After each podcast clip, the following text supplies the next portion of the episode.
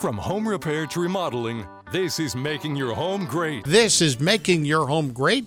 We are on the radio live. Brock Emmons of Triangle Radiant Barrier is here. Hello, sir. Hello, sir. How are you doing this morning? Good. Or this afternoon? About a, about a half an hour from now, we're going to have uh, Joel Worsham of Comfort First Heating and Cooling uh, on the show, but we're going to spend about a half an hour talking about Radiant Barrier and also the material you put down in the crawl space areas. Radiant Barrier really is a, an attic thing, right?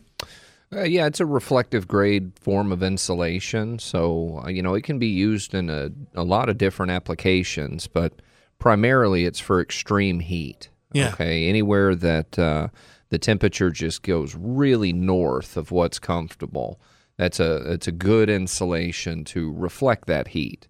You ever seen silver ductwork on an air conditioner? Yeah. That's radiant barrier ductwork. Okay. A silver screen you put up in the windshield of your car. Right. Silver blanket they wrap around you when they rescue you from sea. Yes. It's all different forms of reflective grade insulation. Um, and you know, here in North Carolina, once the the temperature comes back, gets up into the 80s, we got the humidity that's crashing down with it. It feels like it's 95 outside. Yes. It's very hot in the attic, very hot on the top floor. Like what? 120?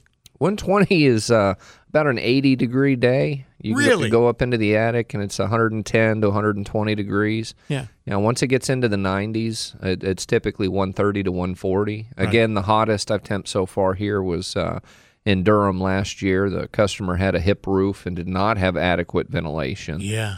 It was right in the middle of August. I think, uh, if I remember correctly, I temped that attic out at 154.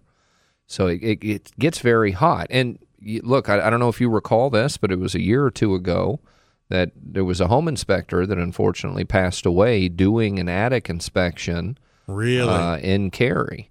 And, uh, you know, I not only feel for obviously the inspector and his family, but the family that lived there. They just thought he was in the attic inspecting it, trying Yes. to determine what was going on up there. And after about an hour, uh, went by and they went up there and realized he had passed out and Oh, no. unfortunately succumbed to the extreme temperature. So it's it's dangerously hot in Right. the attic. Um, and to, to put it to put it into perspective, you're talking about 150s right, at some some point. Um, the McDonald's got in trouble because they were serving coffee at 180 degrees, that's pretty hot. and it was enough to burn, you know, an elderly woman's uh, Absolutely. lap when she spilled the coffee on. 180 versus 150 is not a big difference. It's not a big difference. 150, you're going to get up there and start sweating immediately. It's Sure. almost like you're sitting in a sauna. Right. Um, and and it, it it cooks you. The longer you're in the attic, it's a it's a slow broil. And your it- guys have to rotate in and out, right? yeah, I get asked that a lot. You know, when when it gets to this time of year and it gets very hot in the attic, you know, are you guys are you are your guys working overnight? You know, how do we do this? Uh, and to be safe, typically my guys arrive at the job site in the mornings between about 6:30 and 7:30 a.m. Yeah. to get up into the attic. I most of the time we pull them out of the attic around noon to one o'clock in the afternoon. Right. Um, now, obviously, we give them coolers and water and ice and, and all kinds of things that can uh, help the job become a little bit easier. We want them to be safe, obviously, Sure. uh, but we don't keep them in the, in the attic late in the afternoon. At that point, you're you're just rolling the dice, and it's not worth it. Right. The the radiant material you put up there. Of course, you've got a range of options for insulation. But the Absolutely. the, the the radiant barrier that we talk about is it just one quality, or are there grades of that? Very good question. Really? Yeah. I so thought that was good. Yeah. There's you. uh there's somewhere between 40 and 50 different types of radiant barrier that are out there. Oh yeah. Now they're all silver, right? So uh, you, you kind of have to know what you're looking at and what you're talking about to know the difference between uh, those materials. yeah. The stuff that we use is, is kind of the creme de la creme. Uh, we went after the, the highest quality, uh, most efficient and effective radiant barrier that we could get our hands on uh, from a manufacturer out of Texas Right. that produces it for NASA. So it is a very high grade form of insulation. Okay. Now we carry a bunch of the lower grades. Um, we use those for different applications. customer wants a hot water, or excuse me, a water heater wrapped, Yeah. or if a customer wants their garage doors insulated, that's a different product. Right. Um, but for what we use in the attic, there's not a big price difference from the creme de la creme than the base model radiant barriers. We're talking about pennies per square foot. Uh, so if it comes to an attic, we don't even mention some of the lower quality materials. You're going to pay practically the same amount. You might as well get the best stuff we carry. Labor's got to be intensive because you're Yeah. putting it up. Yeah, I don't Right? pay my guys by the hour. We pay our guys by the square foot. Ah, yeah. Uh, and it is. It's very labor intensive when you're doing a radiant barrier in the attic. Uh, depending on how it's installed, if you want it under the rafters, you know, well, if your attic is really tall, Yeah. uh, we got to bring in scaffolding and set up uh, ways that we can get up there and climb up there to be able to insulate it properly, but also doing it while while being safe. And also, since you're a uh, a crawl space company, you employ a lot of guys who are five two and, and shorter. I try to. You try to. yeah, it's a it's an odd question to ask during the interview process. Yeah. But if I've got them on the phone, I always say, "How tall are you and what do you weigh?" And they're like, "What?" It's like, look, this is a unique job. I, I sometimes I got to put you in some tight spaces Right. under a house or in an attic space. Yeah. Uh, and the last thing I want to do is have a poor employee who's six foot three, two forty, trying to get up underneath the house and get stuck. when when it's when it's up there, do we see a, a curly sort of uh, wrinkly surface? Because it's kind of like a uh, it's kind of like a rolled material. It Right? is a rolled material. It's a rolled material. material. So so I, I think of it in terms of what they wrap people uh, when the Coast Guard pulls you out of the water.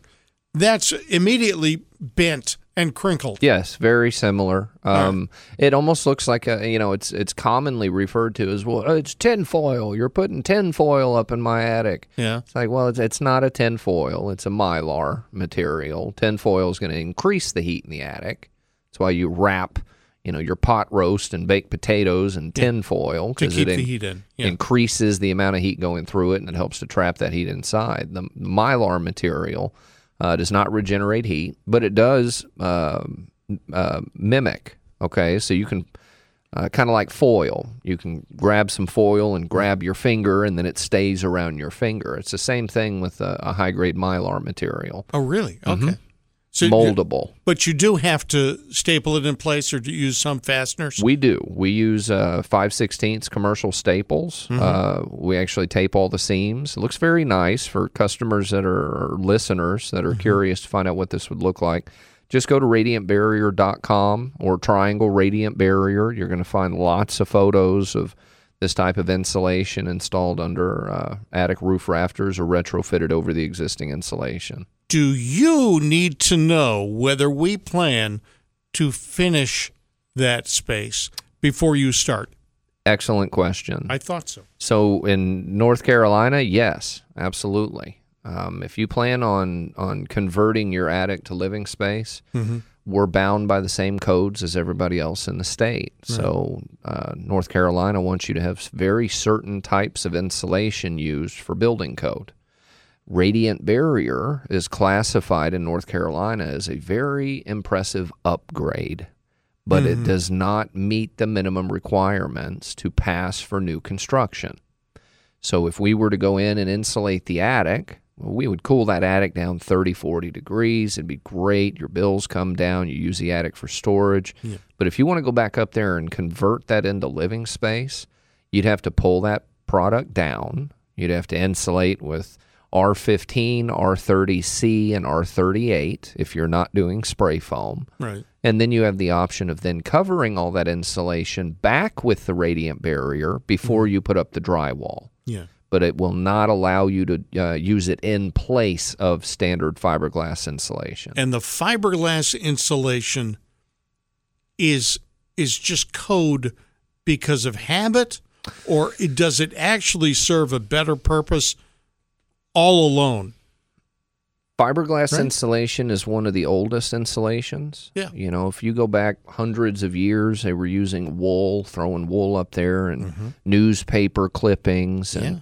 stuff like that. Fiberglass, uh, when that came out, it was a cheap way to manufacture an insulation that would actually produce better results than what was being used at the time. Mm-hmm.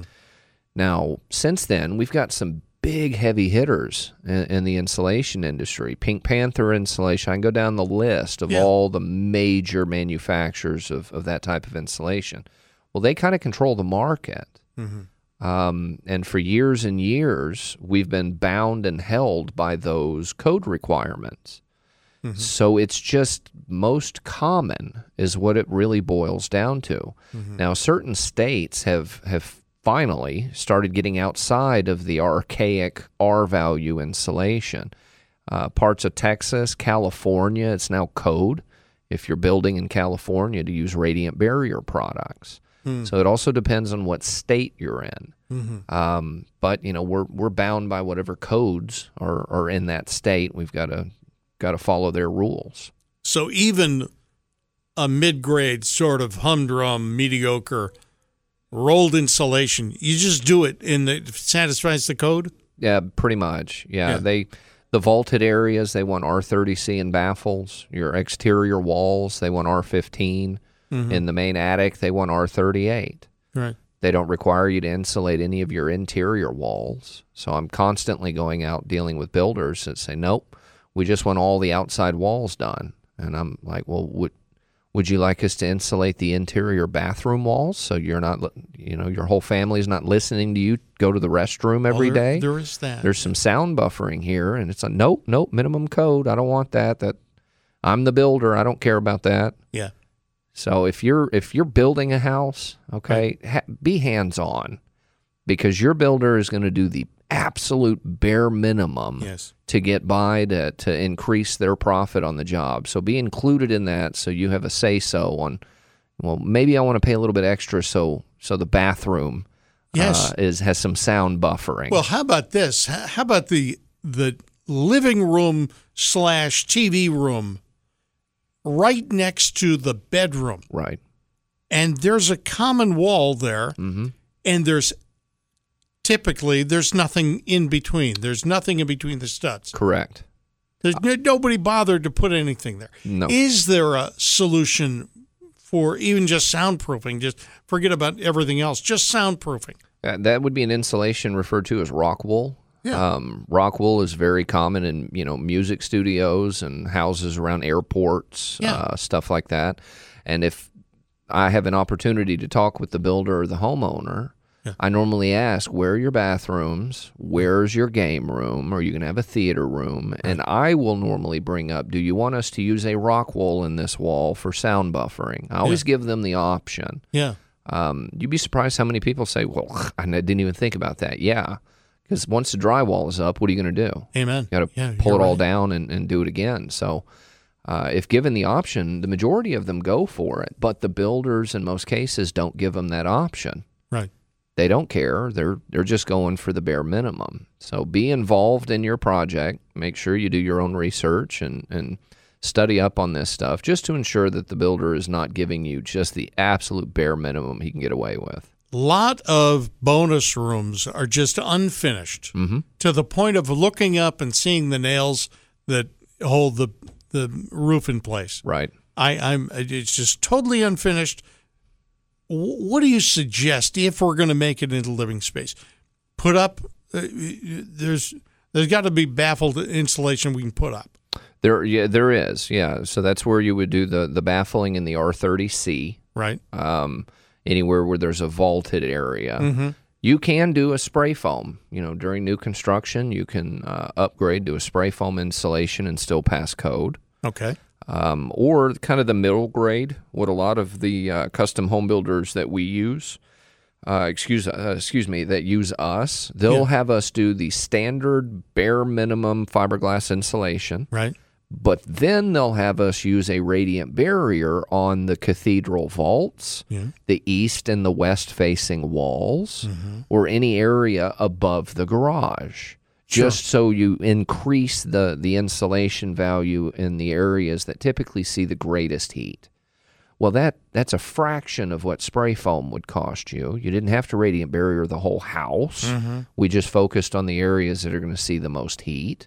uh, and you can do it at a fraction of the cost. And that's what a lot of the builders have figured out is, you know what, I might as well pay a little bit more to have this better insulation put in because once the drywall is in and the family moves in Right. and they're complaining immediately that the top floor is hot and they're calling that builder wondering what happened, Yeah. they're getting tired of those phone calls. So they're starting to come around to, okay, well, maybe we'll beef it up a little bit more here and there to make these ha- customers happy and it makes me look good. All right. If you've got a pr- question about triangle radiant barrier or radiant barrier or even uh, your crawl space, uh, did you get some moisture the other night? Yeah, the last Thursday, uh, we, you know, day before A lot yesterday. of rain. A lot of rain. A lot of rain at my house. A lot of rain. My, we're going to talk to Joel Worsham of Comfort First Heating and Cooling. I'll find out from him whether the lights were flickering out uh, all over North Carolina. That's coming up in the second uh, hour of the program. We got Brock Emmons of Triangle Radiant Barrier on Making Your Home Great, FM 98.5, AM 680, WPTF.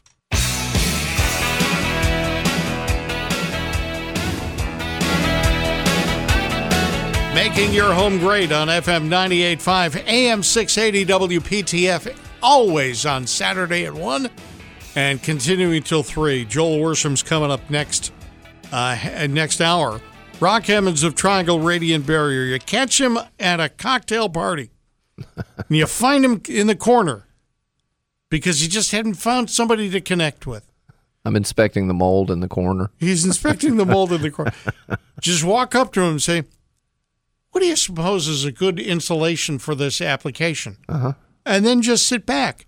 Get people to bring you drinks because you're never leaving. I've got plenty to say on the, on the Brock's- topic. Brock's talk about it. All right. So I talked about uh, during the commercial break, my house has got the attic for the garage connected to the attic to the house. It never occurred to me before we bought the house to even compare that mm-hmm. or think about it. The, the the old house, there was an unfinished crawl space, mm-hmm. which meant it was separate through a door, you know, separated from the from the upstairs of the house. Right. This whole attic through the garage and the whole house, they didn't do me any favors, did they? Well, so what we're referring to is in like a ranch house, a one story ranch house. Yes. Uh, you get up into your main attic, and if the attic above your living space is the same attic space above your garage, it's all connected to each other. Yeah. The problem with that is your garage is not insulated. Right. right? They don't insulate garages per code because it's not living space. Now you can pay extra and have it done, but typically those garages are pretty warm. There's no insulation in the exterior walls. There's no insulation blown in on the floor of the attic above that garage. Now your entrance to the attic being in the garage again is not such a bad deal. Um, most of the time, we find them in the middle of the house, in the hallway, in bedrooms. I, I you'd be surprised how often I find the pull down ladder in a bedroom. Yeah. That's a big uninsulated hole in the ceiling, so you get a lot of heat that that that comes down. So it being in your garage, if anything, that's probably beneficial. Uh, It's helping your your overall utility. But no matter what type of insulation you were to do, for example, if you wanted to insulate the rafters of your attic to cool off the attic, Yes. you'd have to not only do the attic, you'd have to do the attic over the garage as well because it's all a connected space. Sure. Uh, so there's ways to combat that, ways to improve it. Um, but you know, I just I try to come out and ask the customer what what's the problem? What are you having? What kind of issue are we trying to fix here? you having problems in the summer, the winter? Yeah. Issues heat on the top floor, heat on the bottom floor. And based on customers' answers, I try to guide them in the right direction for what I think is going to be better suited to, to correct that problem. Oddly enough, I have no earthly idea what we're paying per month. Whatever they ask, I go ahead and pay it because otherwise I get my lights turned off. Yeah, it's again. hard to argue, isn't it? Yeah, Again, really, they are in charge. Um, so we haven't talked about the crawl space issues.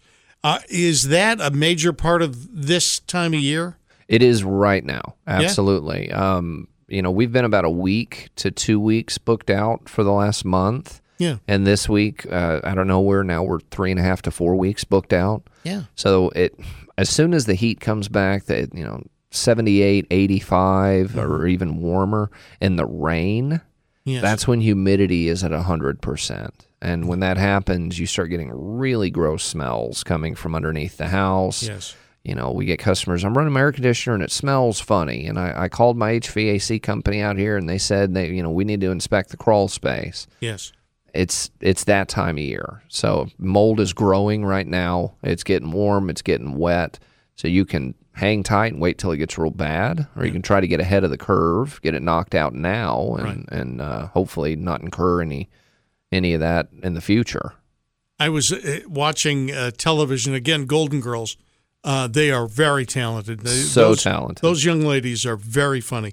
Um, uh, partly because I couldn't reach my remote, and there was some commercial for some company that was unrelated to HVAC, Okay. and they just advertised, "Yeah, we're going to clean your ducts."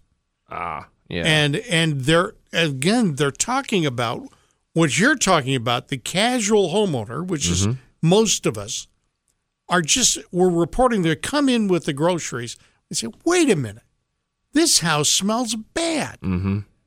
And then they say well it must be the ductwork must be the ductwork. And and look, if if your ductwork was not properly installed, okay, there's a register in your floor. That's a little metal grate or wood grate you have in the floor the air blows through, Yeah. right? yeah Well, there's a register that's bolted to the subfloor underneath that, and that's where the ductwork is connected to it. okay A lot of HVAC companies, when you connect the ductwork, they just use zip ties and then they walk away. you want to seal those ducts with mastic because if you're getting any air leaking, now think about this. It's an 85 degree day. Yeah. It's warm and moist in the crawl space. Yeah. It's hot in your house, so you're cranking the air conditioner. Yeah. So you got really cold air blowing through that vent, but you've got a bunch of that cold air leaking out into the crawl space because it wasn't sealed properly. You mix cold air with hot, moist air, you now have condensation. yeah That condensation can actually build up in the duct, roll back into the duct, get absorbed by the insulation in the duct, and you can start getting growth. right So, can you have growth in your ductwork? Yes. In most cases, it's due to the fact it was not installed properly. However, just because you're smelling stuff coming through your vents when you turn on your air conditioner doesn't mean that that mold is not originating in the crawl space and coming through your fresh air intake. right So that's why having an inspection is so important. Guys like the guys that work for me Right. are highly trained on how to assess look, you've got an issue with one duct, yeah I'd get that replaced, but the other issue is over here. I want to go for the easy joke and just let everybody know if you're having problems with your ducks and you'd like them cleaned, you just call Dave Alexander during this show and I will arrange a time. As we all know, the hardest part about cleaning ducks is catching the little guys. They are quick, aren't They they? are so fast, they're like chickens. They bite. What you got to do is you put your hand in front of their nose and they have nowhere to go. And you just grab them by the, and you get the get the wings before they flap. Every once in a while, I have a customer that comments on that. We What's need that? We, well, we need to replace one of your ducks.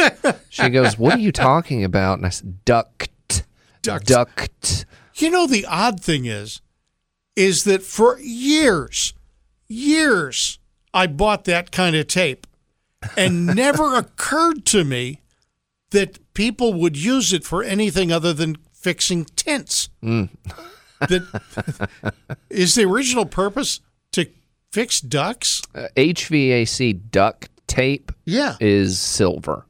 It is. It, it, it well, the new stuff is. Sure. Some of the older stuff, uh, it, it's not the traditional black duct tape or the gray duct tape that It's you not. would buy down at the big box store. No. All right. So if you have duct tape on your ducts underneath your house, that's not unusual. No, it's not unusual at all. You just want to make sure that they're properly sealed to the registers so you don't have any issues. All right, we've knuckleheaded enough uh, with Brock Emmons of Triangle Radiant Barrier. We've got a whole hour with Joel Worsham of Comfort First Heating and Cooling on the radio here. He's going to be talking about generators.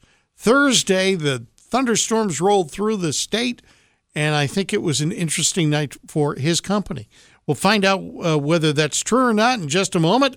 This is making your home great.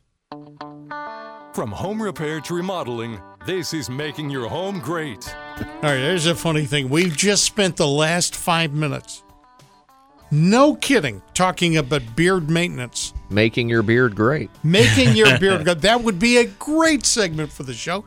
We could have people who, you know, who moisturize and who, you know, what do you put on your beard to make it look good, Joel? I put uh, beard oil and beard wax. Really? Yeah, every morning I put Both? Uh, yeah, I put beard beard wax in the morning. That just kind of keeps it laid down, so it's Yeah. not like just going every which way. Yeah. And then after you get out of the shower that night, you know, getting home from work, sweating all day, you put beard oil back in and kind of moisturizes it. And Brock Emmons has the classic beard, right? Can we agree? I, I try. He, he's got Some people are blessed. he's got the and he's got the mustache that just kind of looks like it's combed in the middle. It's almost ready know for the the handlebar. Yeah, if I, every once in a while, Very if I do enough wax, I can I can do the handlebar Very mustache. close. Okay, let's let's stop talking about hair maintenance. Back to home improvement. we got to be be serious here because I can't spend the whole hour not looking at you.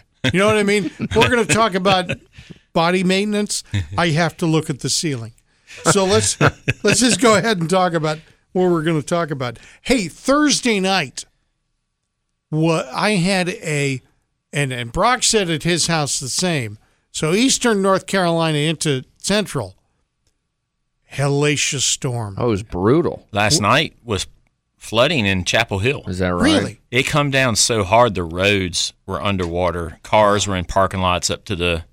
Only reason I know that because I was out at ten thirty, dispatched out, and I was in Chapel Hill, and I was like, "Holy smokes! Well, look what's at the rain." that? What's that like? What are you doing when you- you're dispatched out? Well, we may have a we may have a generator that has gone offline or that it's been running for a while, and the customer is uh, wanting us to come out and make sure that everything's tuned in, and we'll get a dispatch out for that. Or uh, maybe their air conditioner uh, is not working, and they have like a load management technology device that needs to be reset. There's all kinds of gadgets and electronics in these devices. Uh, this one was particularly the homeowner actually had a, a fig tree that had grown really really large Yeah. and the tree had actually fallen Oh, uh, no. on the on the generator itself and when that generator feels that something was going on really what it was it was overheating it the leaves had kind of like blocked off the The ventilation. the ventilation vents Yep.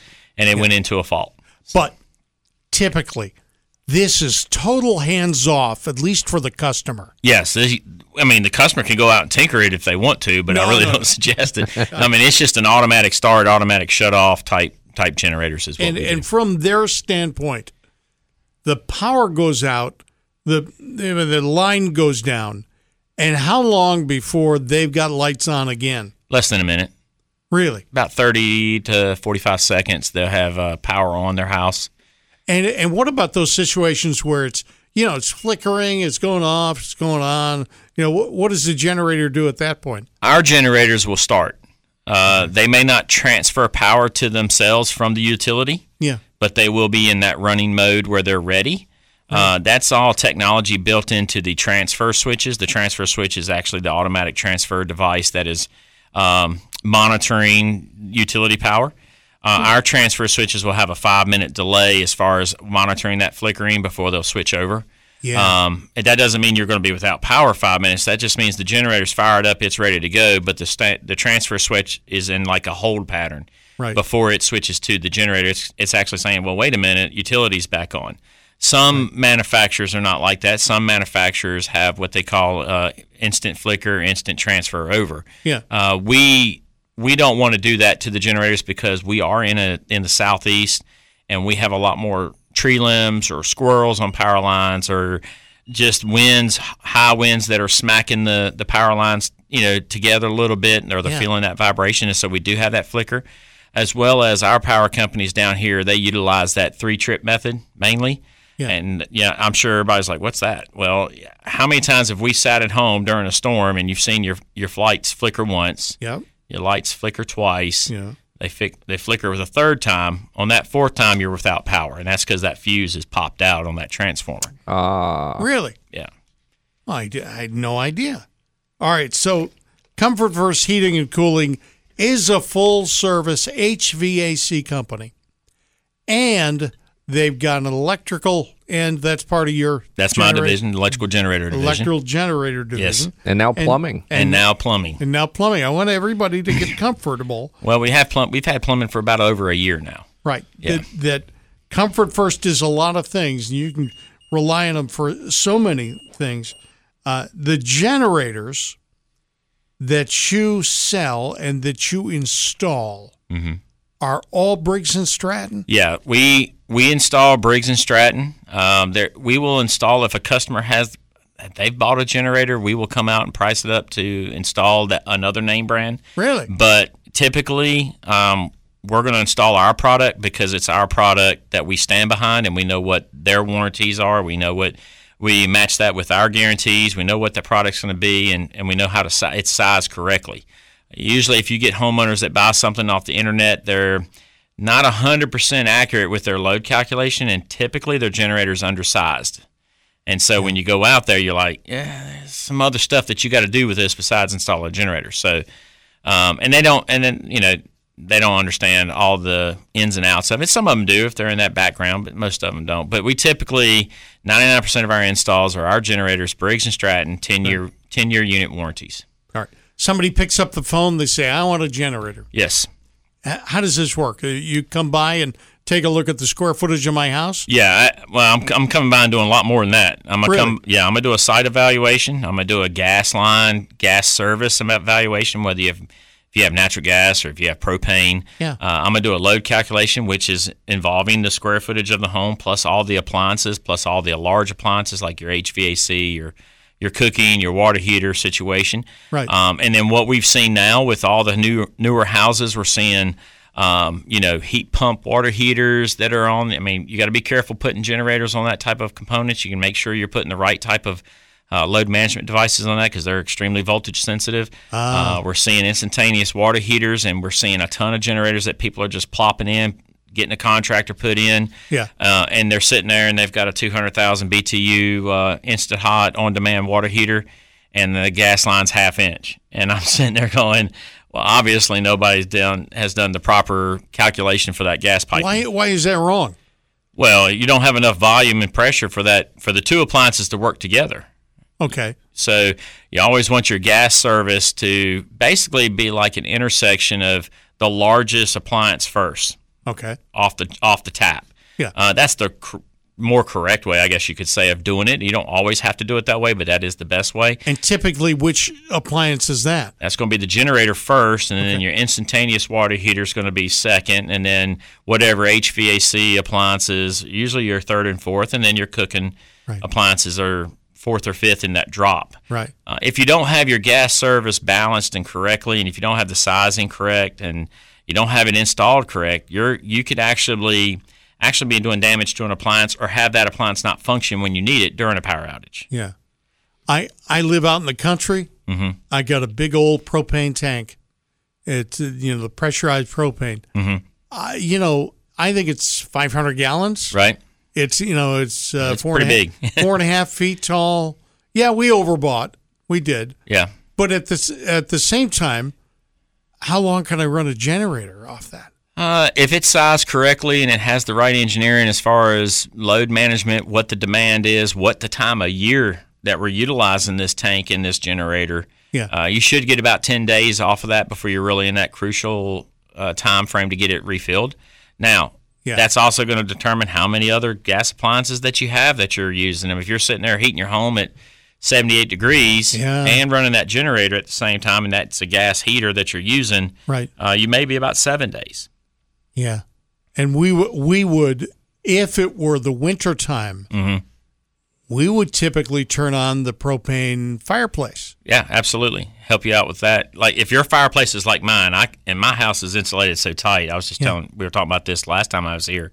I can turn my fireplace on and within 30 minutes I need to turn it off because Yeah. my house is 75 degrees and I'm like, wow. You know, so I mean that is a good heating source as well when you're on, on a generator, but Right. uh, most of our generators, um, we have some gas appliances, but we don't have all gas appliances. And most of the time, we see heat pumps and heat strips, and obviously they're electric, and you want that generator to run that. Yeah, And um, most generator companies are putting generators in, and what they're doing is they're locking out their heat strips, which is smart. Mm, But what does that heat pump need to do at least once an hour or at least four times a day is de-ice. And the way it de-ices is it reverses the reflow refrigerant and uses Right. the heat strips to thaw it out. Right. Okay. So my question to the customer is are you actually having heating because that heat pump's only going to get you on a 40 degree night what 60 62 degrees Maybe. you know so take that in consideration when you're asking about a generator and you're saying specifically i want heating and cooling in my home right. make sure you're getting that generator sized correctly to handle that heat strip How frustrating would it be, Dave, to to find somebody who would install a generator for you? Yeah. And then after you paid them all that money, Yes. you realize that it was done incorrectly, or you have appliances that don't work, or Right. the it's just not calibrated correctly. It, it would just drive me absolutely bonkers. Yeah. If I had to choose between one appliance and another, and the way I chose one appliance over the other was by unplugging them or hitting the breaker. right You know what I mean? In the middle of a storm, or you know, the there's no power, and it's been a day, and I'm saying, well, I can turn on the heat strip for a while, and turn on the HVAC for a while, or I can cook my dinner. well or you could call comfort first and we can engineer it the the way that you don't have to turn the breaker off Yeah, I don't. we wanna- put the load the proper load management devices in that are sized correctly and prioritize what devices we want to come on at what time so we we can go back to that that first floor is your main floor of your your home and you're heating it Yeah. right you don't need to run the HVAC system at the same time for the upstairs, That's but right. you possibly could if you have a large enough generator, but you could bring them on in different stages. Okay. And so there's different methods of madness, so to speak, Sure. of engineering that you can kind of calibrate all that stuff together to make it operate. A lot of times what you see is we have a generator, I have the transfer switch, and that's all you see. Right. And that is a very short expectancy of operation on that generator in the right moment. Not every moment, but it has to be the right exact moment. That generator will kind of be like, "Well, what in the world? And then shut off.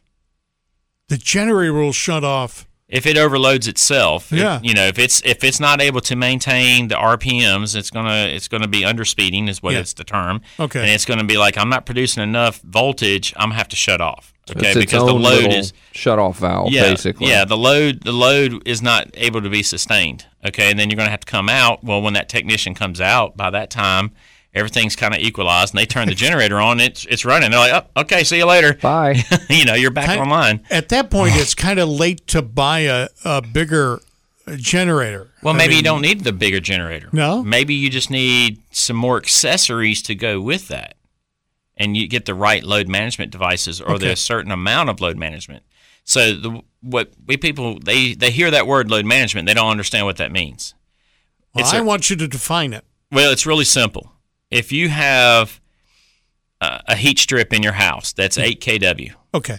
okay, that means you got 8 kilowatts of heat strip. Okay.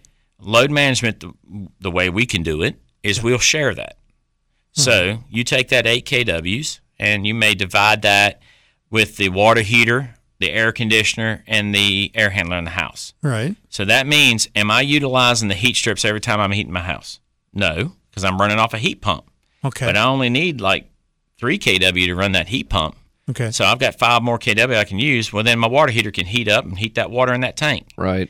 but if I need the heat strips to come on to relieve the heat pump to maintain temperature or to de-ice, mm-hmm. then the generator senses that and says, "Okay, turn on heat strips." But now I'm gonna turn off the water heater and the compressor. and it's never going to turn off Netflix. no, No. no. That brings up a very funny story, by the Okay. way. All right. We're going to talk about that. Talk about that with Joel Worsham of Comfort First Heating and Cooling coming up next. Making your home great. FM 98.5, AM 680, WPTF. If you have a question for Joel, I've got a Cape Fear Seafood gift certificate. I think it's a $25. Let's go with that. $25 gift certificate from Cape Fear Seafood. Call us up right now, 919 860 9783 at WPTF. FM 98.5, AM 680 WPTF, making your home great every Saturday, 1 until 3. Joel Worsham of Comfort First Heating and Cooling is our guest for the rest of the show. Joel, what's this funny story about Netflix? Well, we installed a generator Yeah. for a customer. All right. And all, all of our generators have some type of a cellular device that we can use for monitoring. We either use cellular or Wi Fi, depends on the situation. Yeah. And uh, the customer called me, it was like two or three months later. And uh, the customer calls me on a Sunday evening. I'm sitting there watching some ball game or something. And he's like, Hey, I got a question. I said, Yeah. He goes, Every time I'm watching Netflix, ever since I put that generator in, my Netflix just sits there and buffs a lot. Ah, bu- uh, the buffering thing. Yeah. And he said, I think that generator's putting a load on my internet system. Okay. And I started, I, I didn't mean to start laughing, but I started no, no. chuckling. And he goes, What's so funny? And I said, The generator's not connected to your internet. No, no, no. I said, I don't understand how it's pulling the, the signal down on, and I just, and he didn't understand. He was like, Well, I, I, I know I know the generator's connected to my Netgear, but my Netflix doesn't work. And I said, No, I said, probably what has happened and I and I explained to him. I said, you probably need to check, see how many cell phones you have going on in your house, and Right. whatever you're pulling on your Wi-Fi. Yeah. That would slow your your speed down. and uh, but I had to physically go out to his house on that Monday and, and kind of show him that we we utilized a cellular device which doesn't connect to the internet. Right. It's like a cell phone. And uh, we had no, we were not connected to his internet system, but it was kind of hard to explain over the phone on a Sunday evening. But it was just, it was just comical when you just said It's that. It just kinda- drawing. It's drawing too many amperages or some too many the- gigahertz or something. Right, too many gigahertz. Yeah. You know, I pay for I pay for a certain amount of gigahertz, and if I don't get enough of them, Yeah. then the Netflix slows down. We're growing up with teenage daughters that were sitting there having a cell phone Yep. on social media, having their t- TV in their room streaming, and then having their laptop on doing schoolwork or whatever. I can kind of relate to what slow internet is, All at the same time. all at the same time. Okay. All right. I, I get it. So it does not draw from your internet No, service. no, not at all. What it does is wait until there's something going on, Correct. whether it needs to click on, whether it needs to do maintenance, something happens with that. Does Joel know about it right away? So we have the option. Uh, it's available as an accessory again to add to your generator, which is a a cellular monitoring device. Yeah. Uh, that comes with your first year subscription included, and after the first year, for a small fee, we can continue to monitor it. Yeah. But that what that does is it gives the customer availability. They have the availability of the app themselves, but we don't have the availability to to reach and see their generator 24 hours a day. Okay. With this with this device, we can. Uh, we can check in on it. Uh, it will email us. It will notify us when it's you know having a fault or an alarm or a condition. Yeah. Uh, it will tell us when it's exercising. Uh, it would tell us how that exercise went, how long did it go, what was the battery voltage, what was the generator running at. Um, it kind of gives us a, an information so we can see, so we can be more reactive, Yeah. or proactively than reactive when you need it. So you knew what was going on Thursday night. Mm-hmm. I knew in my neighborhood it was just amazing, um, just amazing um, thunderstorm activity. Yeah. Uh, Where did people lose power? Raeford, Hoke County, Yeah. Cumberland County, Yeah. southern part of Johnston County, uh, part of Wake County. We saw power outages in the north part of Guilford, Orange County, up in that area towards Yanceyville area. Yeah, Um, Roxboro had some power outages, Right. and then fr- early Friday morning, late Friday, uh, Thursday night, so sometime during the night, Randolph County lost power, Montgomery County, uh, and then we saw down in Pinehurst they lose power yesterday.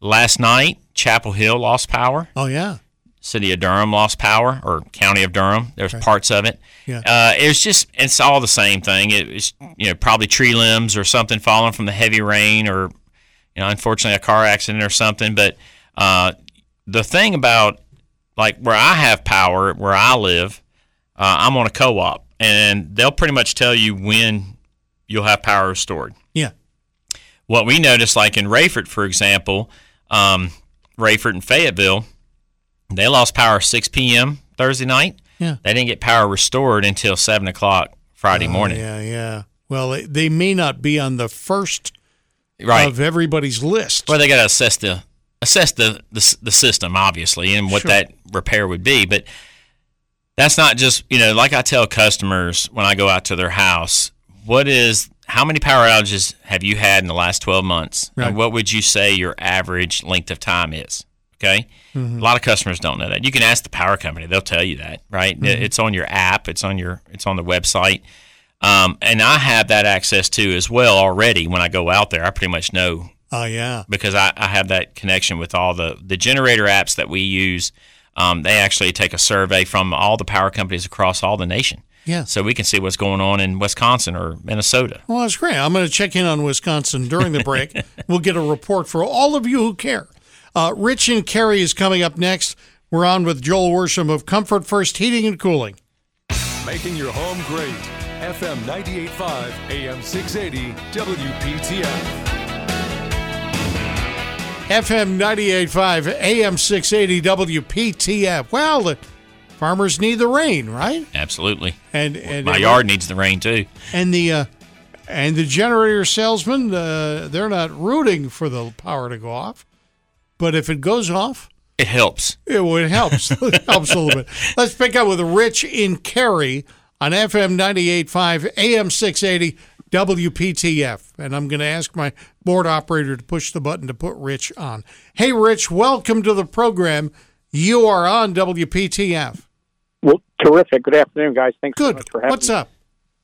Um, hey, I wanted to uh, learn a little little bit about the SEER rating um, for uh, air conditioning units. We have a, a, a two story home, and we're we're trying to figure out um, do you do you buy units that are that are SEER rated um, the same for the upstairs and the downstairs, um, or how does that factor into you know the selection of a of a cooling unit or heating and cooling unit? Uh huh. That's a good question. Are you able to answer it? I'm sitting here just thinking about it. Okay, I, I mean it's one of those. Sometimes I get that. Well, that's a great question, Dave. So not I will tell you the higher the SEER rating, which I will say it's changed. Uh, I'm not in the air conditioned side of the business, but I do know this. Uh, that's what we used to call the SEER rating is now changed to a different uh, government name. And the more high efficiency that system is, uh, the more energy savings that you have. Uh, so I always have been told, and again, I'm not the air conditioned uh, side of uh, Comfort First. That would be one of our project managers, like Art or AJ, that have been here with us. Uh, they would actually come out and discuss that with you and kind of go over what the efficiencies and how to size that accordingly, and what what the savings are going from one efficiency to another. I see. Okay, well maybe I can give them a call. Yes, Um, please do, and they'll come out and they'll go over all that with you. Mhm. And mention the show. Mention making your home great. And you heard Joel on the radio. Let me just offer to you, Rich, a uh, gift certificate to Cape Fear Seafood Company. What do you Oh, think? that's terrific. yeah, I think it's terrific too. So hang on. We'll get your details and uh, we'll tell you how to get that on making your home great. FM 98.5, AM 680 WPTF. We'll wait a few minutes and offer up another gift certificate. Thing about this, Joel, we don't want to mention one gift certificate back to back with the other.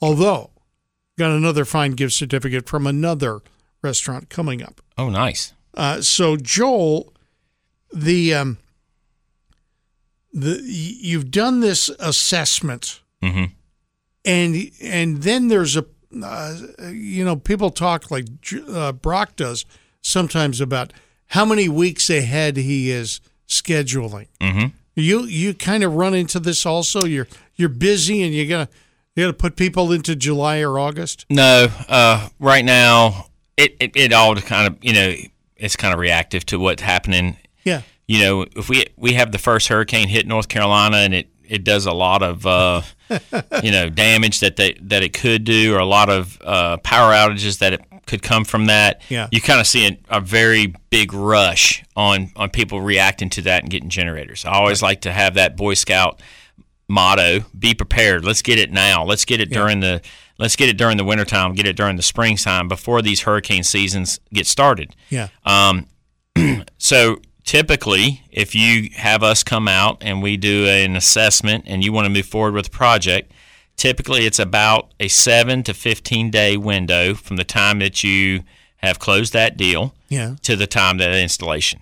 Okay. Oh, cool. Now, depending on certain jurisdictions that you live in, uh, there is maybe some civil surveying that needs to be done. There's possibilities of HOA approvals before that installation has to be done, and we'll discuss that with that customer. Each each O- HOA has their own bylaws. It's not something that is just uh, uh, regulatory over the state. That's Yeah. kind of up to the homeowner to know that and share that with me, and then we kind of figure out what we need to do. Yeah. Um, and in those processes, it could be, you know, three to four weeks. Yeah. Okay. There was one job in Cary where we had to wait three months for HO. We had all the permits, we had all the the plot plans done, but we were waiting for HOA approval. Um, Oh, yeah. You know, and I don't want to install a generator and then have to the customer have to call me back Right. and say three months later the I got a knock on the door or I got a red flag on my mailbox. We need to move this generator. Right. Right. Right. Uh, because that's not going to be very beneficial to that customer, obviously. So we want to make sure that everything's thought of, the whole process. We're not really wanting you to write a check today and us be there tomorrow if we haven't informed you of what everything needs to be done. Yeah. You've got power disconnections typically that has to be done to install the transfer switch. Okay. Yeah. Okay. That's that means you have to coordinate that with your power company. Yeah. We coordinate that with the inspection department and that you have your power disconnected the day that the transfer switch is being installed, and then we get it inspected and get the power company back there the same day to get Yes. it restored. Oh, that yeah. takes a lot of patience and Right. coordination. Right. Okay. Then you also have to understand that after the generator is installed, you may have to have gas service upsized or gas service installed. Propane companies will not show up prior to a generator installation and set the tank and run the gas line. They're going to wait for that generator to be installed. They're going to make sure that generator is inspected, and then they're going to go set their tank and dig that line in from the tank to the house. Yeah. And then you have to get that inspected. So there's that process. You know, there's all this cannot just be show up with two guys in a truck and knock it out. You have Right. to kind of make sure everything is covered and everything is shared from the upfront so the customer knows what to expect. We, we talked a little bit about gas service. Mm-hmm. If you're relying not on propane but on natural gas, Yes. first of all, let me ask you: Do you care what it runs on? Is there any that's preferred, propane versus natural no, gas? No, I mean our generators work either off of natural or propane. They're they're converted. They're Yeah. not. Uh, it's not a specific unit for Yeah. one or the other. Okay, so suppose I'm a natural gas Mm-hmm. and I hear from you guys, yeah, your natural gas service isn't what it should be. What is it? What is that all about? Did they not run a proper sized natural gas line to my house? So the utility company delivers the size and capacity of metering and gas line from the street to your house of what is told to them when the house was built or the appliances were installed. Yeah. Okay. There is some room of tolerance to grow, okay, on that meter, Yeah. but not typically. If you add a large appliance, it is, you know, it is required for that to, appliance to be inspected. Okay. Once that's inspected, then the gas company, natural gas company, will verify because they are a utility Yeah. that they may have to upsize that gas meter for more capacity. Very seldom right. have you had we have we ever seen the gas line itself from the street to the house have to be upsized. Usually it's just the meter, Okay. which is like a 15 minute job for the gas company. Okay. Well, it's good. I like short jobs rather than some guy uh, with a ditch witch. But Yeah. Uh, we have had situations where, uh, especially like on like townhouses or how uh, condos, where Yeah. they're you know you, you're you're in a group of six and you have um, uh, the generator on the backside of a property that's on the backside of one particular townhouse. Mm-hmm. Well, you know you're very limited in spacing, right? And you have to have clearances. You have to have everybody has to have a certain amount of distance for safety to work on their gas meter or their power meter, right? Right. Or the fireman has to be, you know, imagine the fireman wearing a coat, a hat, and the air tank, and he's got to be able to go over there and work, you know, shut something off to handle an emergency. Yeah. There's been a few times where we've installed a generator and the gas companies had to come and relocate their meter to make sure that they maintain that, that clearance. Okay. Because we're, we're so tight with the air conditioner and the power meter and the generator itself. You know, Yeah. that's Yeah. that's on those type of situations, but you, not on like a standard single family dwelling. You, don't usually see that. All right. So I'm in my house. I picked up the phone. You've done a load calculation. Uh, I've got propane in my house, but if I had natural gas, same story. Same story. And you're putting a pad out, right? That's the first thing, right? Well, we A use cement pad? no, No? no. We use a hurricane gel pad. Okay. What is that? I buy them from Florida. Yeah. Uh, they're rated for 180 mile an hour wind for hurricane. Okay, They right. they are a composite pad that has a uh, a gel activator in it. Okay. Uh, once we compact the ground, level the ground, find the location that we're installing the generator, and we install that, we activate the hardener, uh, and then overnight it changes and, and turns into a, a 500 pound weight. Yeah. Okay. The reason I use those is is twofold. I use them one because they're easy to maintain, store, keep them in a warehouse for warehouse people to move around. Yeah. Uh, concrete pads come in a pallet of ten, and typically by the time you get down to the third pad, the last three are broke, damaged, cracked, or whatever. Second thing is most generator compo- uh, concrete pads are not true concrete. They are a concrete overlay uh, of rebar with a styrofoam center.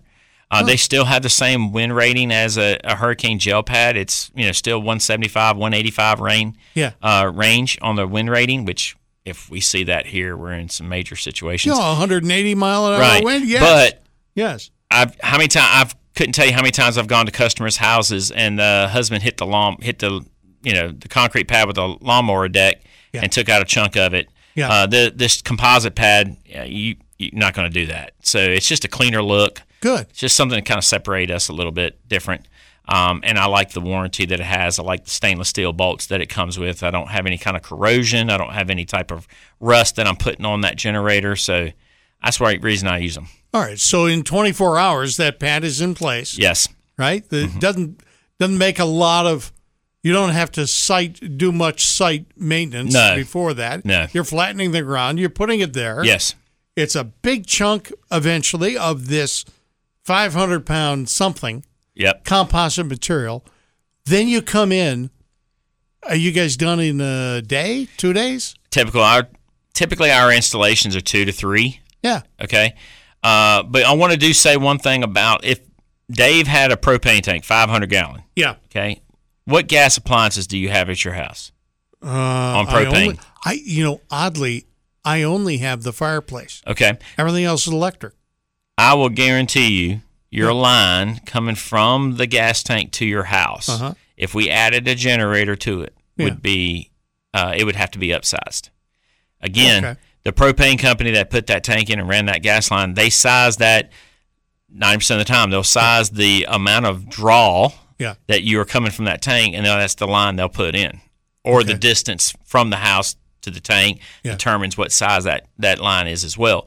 I look at all that. Yeah. Okay, and then I tell the customer, okay, you can, you know, you have a million BTUs on that that five eighths line, right? So we can add a generator, not a problem. Okay. But what if it's a quarter inch or a three sixteenths or a five sixteenths? Well, yeah. You know, how many times I've gone out to houses and they have like a five sixteenths line, and they're running a gas water heater and a gas furnace, and on propane, Yeah. and uh, they've added a gas stove over the years. The propane company didn't know nothing about it, and I'm sitting there thinking, wow, if you're going to add a generator, that line's way too small. Yeah. So then we'll discuss who's going to take care of that that that upgrade. Is it Yeah. going to be us, or do you want to call your propane company because we Yeah. can do it as well?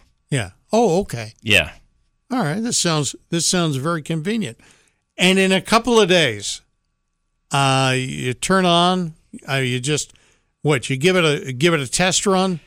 So we'll do a uh, we'll install the generator. We'll you know after everything's inspected and it's ready to do startup, we'll do a startup. We'll do a load test on it, Yeah. uh, and then we'll actually do a uh, what we call a you know a simulated power outage test. Yeah. And we'll let it run for a few hours while we're there. You know, while we're going through the process with the homeowner, explaining everything, cleaning up the job site, Yeah. whatever we need to do. We'll just let it run for a couple hours.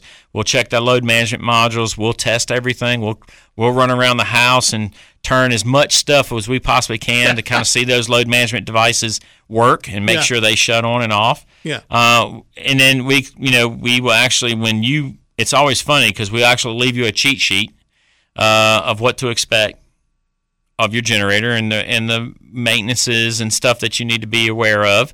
And uh, I always think it's fun. I always tell the homeowners take a magnet, put that cheat sheet on the refrigerator Yeah. because the difference between an air conditioner and a generator is we're not using it every single day, right? So I can tell you something, I can show you something, and you may remember it to them, but six months from now, when that thing that generator's working, Yeah. you may not remember. So that's why I say put that on the refrigerator, and when the generator's running, walk over to that sheet and go, "Yep, Joel said it was going to do that. That box is checked. It's going to do this. That box is checked. I need to be aware of this. This box is checked." It's just a little something, little cheat sheet that we make for them. Oddly enough, Joel, I don't want to be aware of any of it. I just want it to kick on when I need it, And it will, and it will. and it will.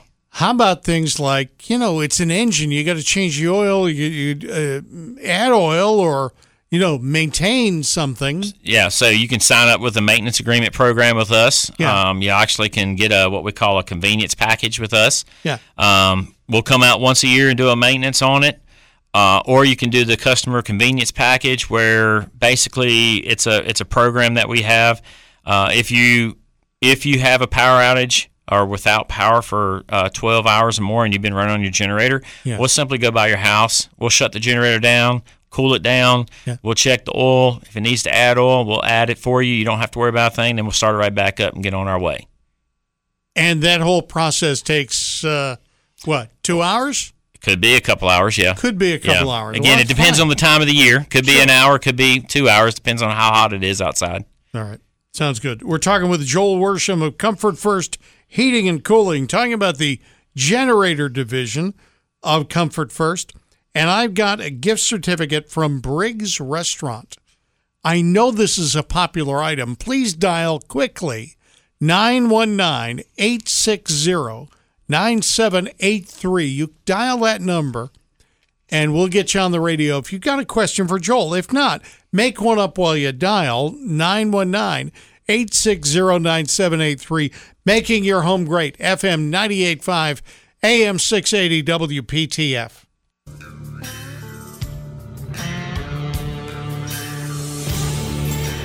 FM 985, AM 680 WPTF. News, talk, traffic, and generators. Talk to Joel Worsham of Comfort First Heating and Cooling by dialing 919 860 9783. I think we've got somebody who's on the line who wants the Briggs gift certificate and who has a question. Briggs, I like that. Oh, yeah. I You like think? that. That's a good name. I mean, yeah, it is a good name, but you just like it because it's half of Briggs and Stratton. That's right. That's right. And and the generator. Well, why would you just install Briggs and Stratton? Aren't there other companies that make make themselves a fine generator? Yeah, everybody, uh, the competition out there, everybody is very, very similar. Yeah. But at the end of the day, I want the best, most reliable engine out there, and that's the Briggs and Stratton engine, in my opinion. Yeah. And the other thing that I like about them is more. You're getting more for not having to pay more. You're getting the best warranty, comprehensive 10 year warranty compared to a 10 year extended warranty that Yeah. may be offered if it's promotional. Yeah. Uh, or if you read the fine print, it's a limited warranty where certain parts are here, certain parts are there, not covered. Yeah. It's very confusing because at the end of the day, the homeowner is saying that's the model I want, that's the product I see on the TV commercial, and I see it at Lowe's, and I'll strike the check. And then when you go out seven years from now to to work on something, and they realize they got to pay for labor. Yeah. That's you know they're kind of just kind of caught off guard. But Briggs and Stratton, we like them because of engine reliability, and we like their the warranty. All right. We've got a caller on line one. I know that they're calling from Garner. I'm just going to say hello and uh, what's your name? Hi, Lena Nelson, L E N A Nelson. Lena. Yep. Well, I'm glad Lena. you're here, and I'm so sorry your parents dropped the D. What? Perhaps in the next generation, they will, w- w- your family will figure out how to spell. I'm kidding. I'm kidding. Lena, I I'm think s- they I think they like the singer called Lena Horne. Oh, yes. Okay, that could be it. Well, listen, I've got Joel Worsham of Comfort First Heating and Cooling here. Lena, what can we do for you? First of all, should I turn my radio down? You should never turn it off. Right, just down a little bit. Technicians All will right. tell you that the best way to keep your AM radio is tuned in between 690 and 670 almost all the time. 680. It's it's it's programmed to hit That's- that number. That will work. Okay, Lena, what's up? Okay, I may not qualify for what you're doing. Oh, no. Currently, I am in an apartment rental. Yeah, that's I fine. have been here for several years. The management that's currently here has left me with a furnace that will not go on or will not stay on. Yes. Uh, it's done that with air conditioning. Um, it won't rotate. It might give out cool. If I put cool, it might give out heat. I think I don't know how to ask the question exactly, but every time I really thought, try to follow through and get something fixed, they suggest that I might want to be uh, what do you call it when they get rid of you? Uh, I've been here like ten or twelve years or something. Impeached? Yes. You might be impeached? throw out. Yes. No. Goodbye. Go somewhere else. Yeah. Um, and and it's not all of the people. It's the current manager, especially. Oh, my. He's been here the last two years.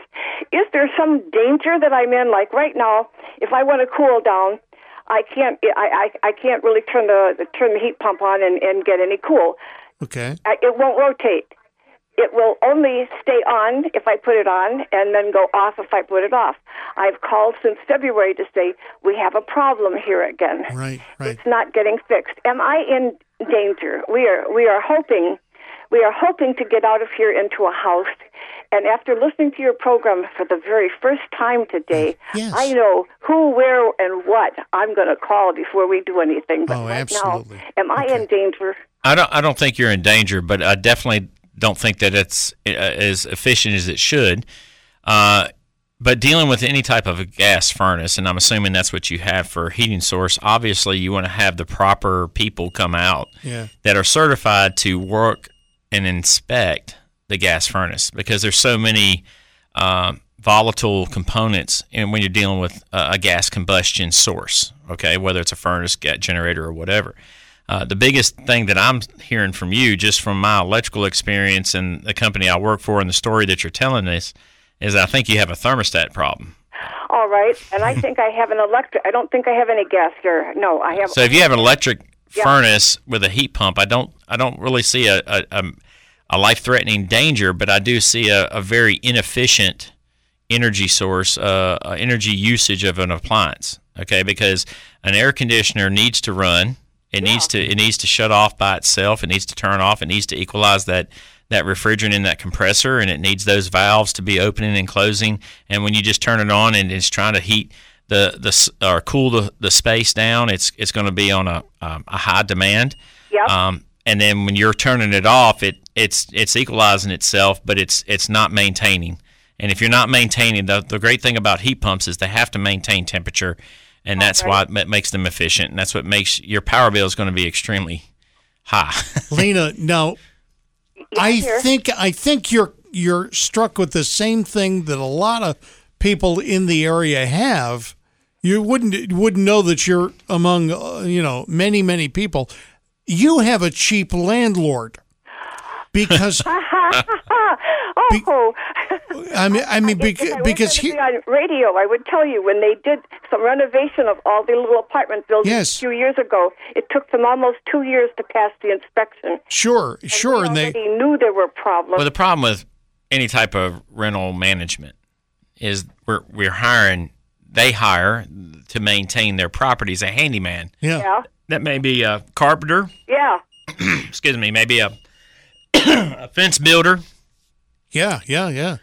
He, he's a painter. He's a good painter, so we're going to send him in to You work on your I, I'm HVAC. so glad I called you. If nothing else, you just assured me that I was correct in making my assumption. Okay, now Lena, here is the thing. Lena, Yes.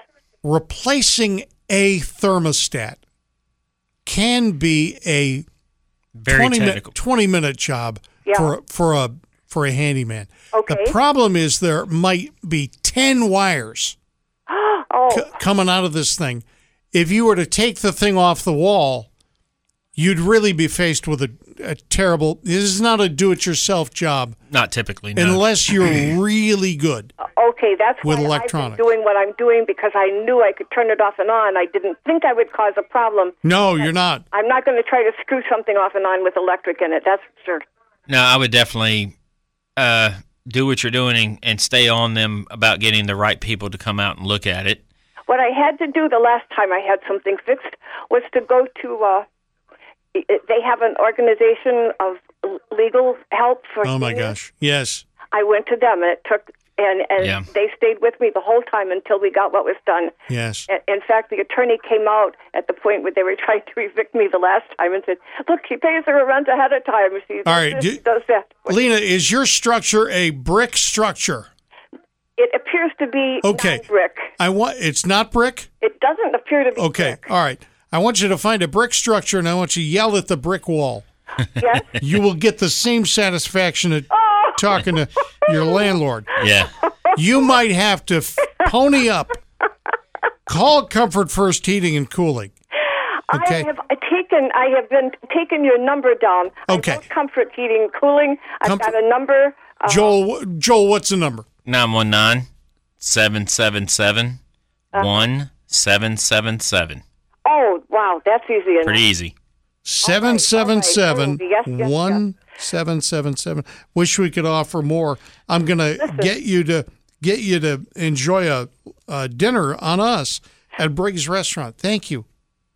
Well, that would be nice, but you've already given me information, and if I have to go back to the attorney, I have some people I can trust. Remember that brick wall. Yes, sir. All right, thank you. Take care. And thank you to Joel Worsham of Comfort First Heating and Cooling. Uh, we'll be back Saturday at 1 for Making Your Home Great next week.